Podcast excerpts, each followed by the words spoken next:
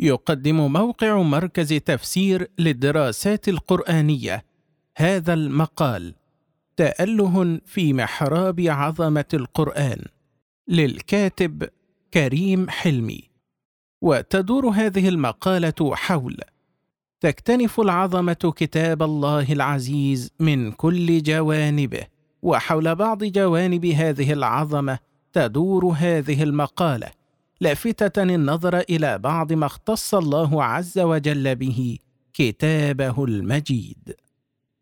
تأله في محراب عظمة القرآن.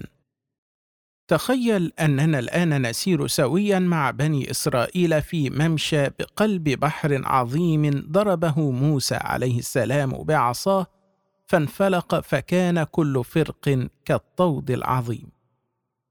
أو أننا نقف في ساحة شاسعة لنرى رجلا يقذف في نار عظيمة ثم لا يلبث أن يخرج منها بسكينة بالغة ليقبل على قومه تارة أخرى يدعوهم ويأمرهم وينهاهم.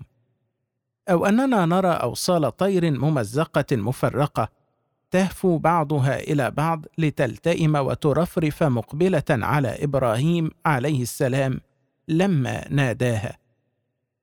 تخيل أننا نطوف بين جبال ثمود فنرى ناقة تخرج من صخر أحدها أو نتجول في ضواحي بيت لحم فنرى عيسى عليه السلام يبرئ الأكمه والأبرص. ويستحيل الطين في يده طيرا يسبح بحمد الله في جو السماء. تأمل قدر العظمة التي يستشعرها من عاين هذه المعجزات. قدر الدهشة التي تسكن صدره. والإعظام الذي يملأ فؤاده والعجب الذي يذهب عقله. أتدري شيئا؟ القرآن أعظم من كل هذا وأعجب وأكثر ادهاشا. القرآن أعظم المعجزات التي أرسل بها خاتم الأنبياء وأفضلهم صلى الله عليه وسلم. وهذا يدركه من صح عقله وطهر قلبه. لذلك لما أعرض المشركون عن القرآن ظلما وعلوا وسألوا النبي صلى الله عليه وسلم أن يأتيهم بآية مادية كبعض آيات الأنبياء السابقين التي ذكرناها. قال لهم ربهم جل وعلا أولم يكفهم أنا أنزلنا عليك الكتاب يتلى عليهم؟ إن في ذلك لرحمة وذكرى لقوم يؤمنون. هل هناك ما هو أعظم أو أجل أو أحكم أو أرحم أو أبين من القرآن ليكون معجزة وآية؟ تخيل أن في غرفتك عصا موسى أو في ساحة منزلك ناقة صالح عليهما السلام. مصحفك الذي أمام ناظريك هذا والذي قد يكون علاه التراب أعظم وأجل وأشد اعجازا. ولو قلبت الطرف في أمر القرآن لوجدت أن العظمة تكتنفه من كل جانب. فانظر إلى عظمة مصدره ونقله. وإنه لتنزيل رب العالمين نزل به الروح الأمين. على قلبك لتكون من المنذرين. بلسان عربي مبين. تأمل هذه السلسلة النورانية التي جاء منها القرآن إليك. ثم قل لنفسك بخ بخ. أن شرفها الله بسماع كتاب هذه حاله والإيمان به. تأمل في جلالة لغته وجمال بيانه. نظمه أحسن من الدر في النظام. ألفاظه الزلال أو أرق يسبي السمع ويملك القلب. تحدى بفصاحته ملوك البيان وأمراء البلاغة أن يأتوا بمثله حسنا وبهاء أو بعشر صور منه بل صورة واحدة. بل أن يجتمعوا كلهم على ذلك وأن يدعوا إنسهم وجنهم.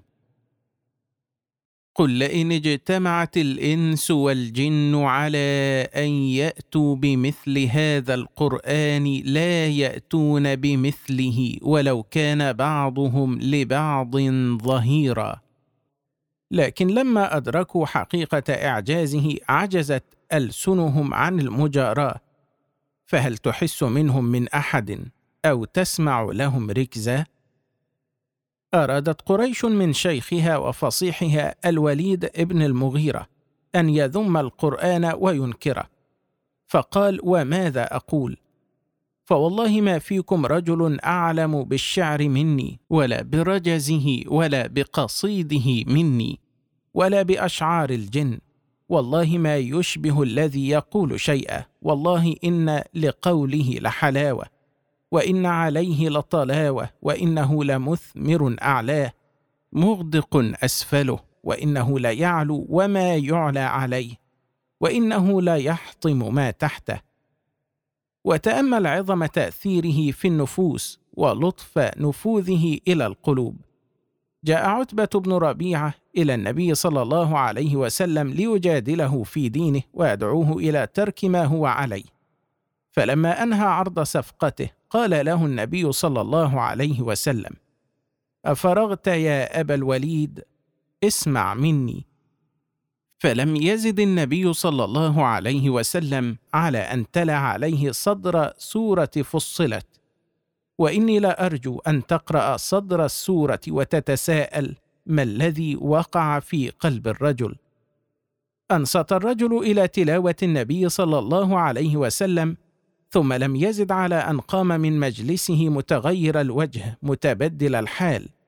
فلما كلم قومه فيما وقع في قلبه قالوا له سحرك والله يا أبا الوليد بلسانه. فالقوم قد رأوا تاثيرا لا يعرفون له مرادفا في معجم المعرفة البشرية سوى السحر أو نحو ذلك. تاثيرا يبدل الحال ويغير الطبع ويطهر القلب. وقد كانوا يخافون من تطهير القرآن على سواد قلوبهم وعمى أهوائهم يسيرون على طريق إخوانهم الأقدمين ومن شابههم في كل عصر وحين. أخرجوهم من قريتكم إنهم أناس يتطهرون. فكان رؤوس الكفر يتواصون فيما بينهم لا تسمعوا لهذا القرآن والغوا فيه لعلكم تغلبون. فإنكم لو سمعتموه حق السمع وفتحتم له أبواب أفئدتكم غزاها وأنار ظلماتها وألان قسوتها. مر جبير بن مطعم رضي الله عنه بالنبي صلى الله عليه وسلم وهو يصلي وكان جبير يومئذ على الكفر. فسمع النبي صلى الله عليه وسلم يقرأ سورة الطور يقول فلما بلغ هذه الآية أم خلقوا من غير شيء أم هم الخالقون؟ أم خلقوا السماوات والأرض بل لا يوقنون؟ أم عندهم خزائن ربك أم هم المسيطرون؟ قال كاد قلبي أن يطير. دعك من تأثيره على قلوب البشر حتى الجن حارت عقولهم وخلبت أسماعهم. قل أوحي إلي أنه استمع نفر من الجن فقالوا إنا سمعنا قرانا عجبا. وكذلك الملائكة ما تطيق انقطاعا عن القرآن أو نايا عنه. قرأ أسيد بن الحضير رضي الله عنه القرآن ذات ليلة بصوته الندي الشجي فكان كلما قرأ رأى في السماء مثل الظلة فيها أمثال السرج.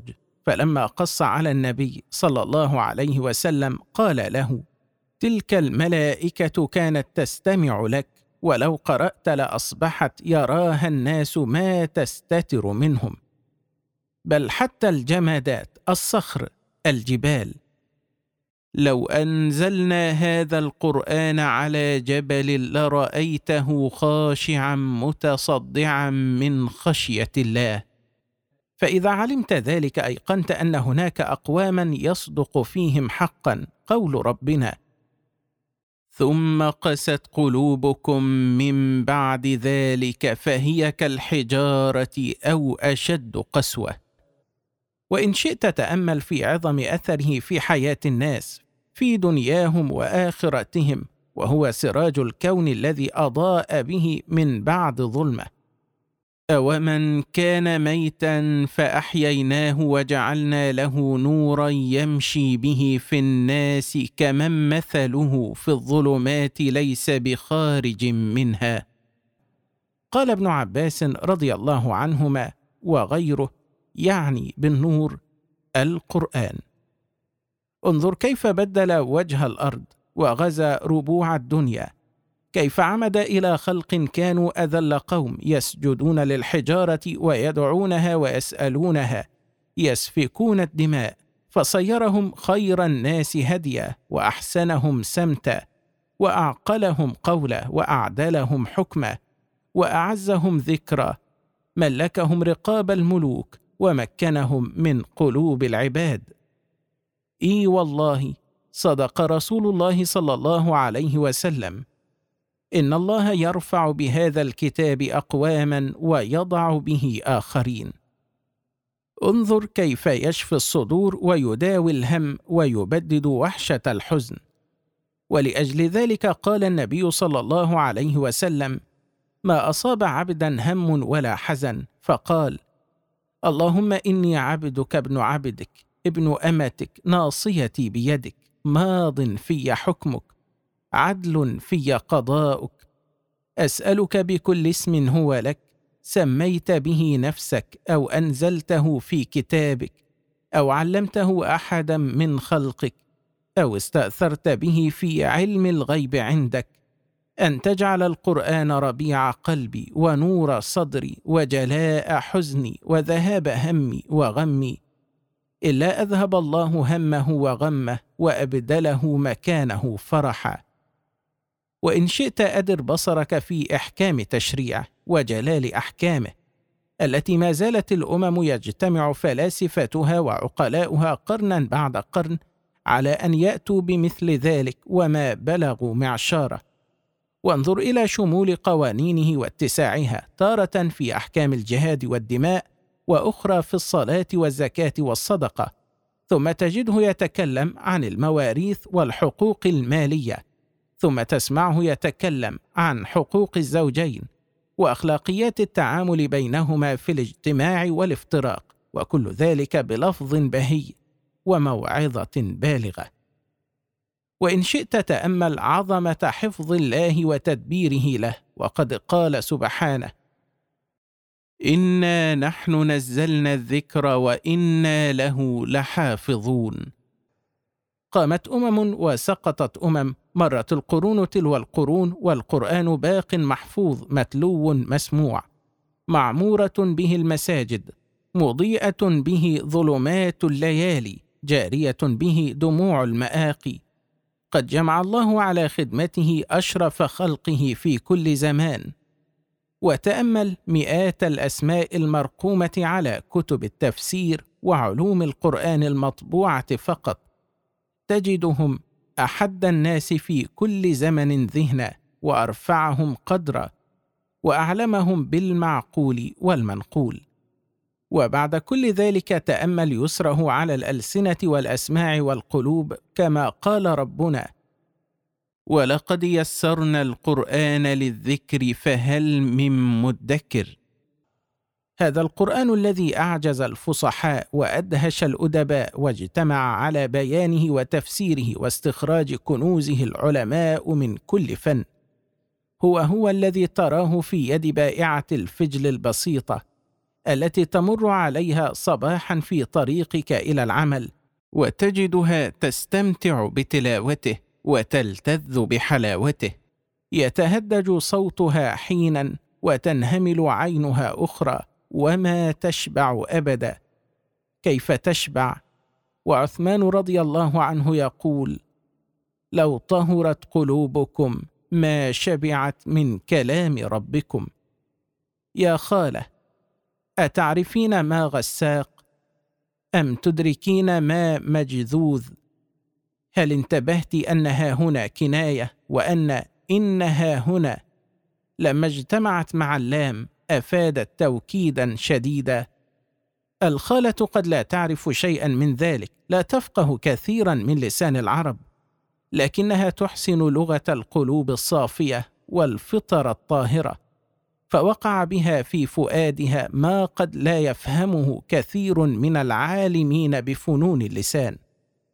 بل قد تجد من الأعاجم من لا يفهم أكثر لفظ القرآن. ثم إذا قرأه قراءة المؤمن بعظمته وجلال المتكلم به وجدت هيبة الخشوع تعلوه ولمست فيه تاثرا بالغا يصل إلى شغاف قلبك. ورأيت سكينة نورانية لا تخطئها البصيرة. وهذا كله غيض من فيض ويسير من كثير. هذا شيء مما في القرآن المستور بين دفتي مصحفك. أعلمت الآن شيئا من أسباب كونه أجل من طير إبراهيم وأعظم من عصا موسى وأعجب من ناقة صالح. على نبينا وعليهم أفضل الصلاة وأتم التسليم. ها قد علمت فماذا أنت بفاعل؟ فسل نفسك ماذا فعلت في هذه المعجزة التي بين يديك كل يوم؟ هل عظمتها بما تستحق؟ أم هضمت حقها وهجرت حروفها؟ هل أعملت معاول الجد في تهيئة واد الصدر ليجري القرآن ربيعا لقلبك؟ أم سألت الله ذلك ثم بنيت سدودا من الصدود وحواجز من الهجران حتى توشك زهرة قلبك أن تذبل إذ منعت عنها الحياة وحجبت عن النور. لو تأمل العاقل ما ذكرناه وأكثر لما فرط في القرآن أبدا لما انقطع عن رسالة ربه إليه لما شبع من قراءته اليوم بعد اليوم. يطهر بذلك قلبه وينفي عنه به أدران الدنيا ويضيء به ظلمات الحياة. لو استشعر المؤمن هذه العظمة وذلك الجلال لانشغل بالقرآن تلاوة وحفظا وتدبرا وتخلقا وعملا. وكلما فعل فتحت له أبواب من الأنوار والأسرار والفتوحات والهدايات لم يكن يتصورها ابدا. وقد سطر لنا التاريخ أخبار أقوام من أهل العلم. اشتغلوا بالقرآن زمنا حتى قد يظن الظان أنهم قد بلغوا منتهى درره وغاية كنوزه ولجة بحره. ثم لما طالت خلوتهم بالقرآن في نهاية أعمارهم قال قائلهم وهو شيخ الإسلام ابن تيمية رضي الله عنه ندمت على تضييع أكثر أوقاتي في غير معاني القرآن. استمعتم لمقال تأله في محراب عظمة القرآن للكاتب كريم حلمي.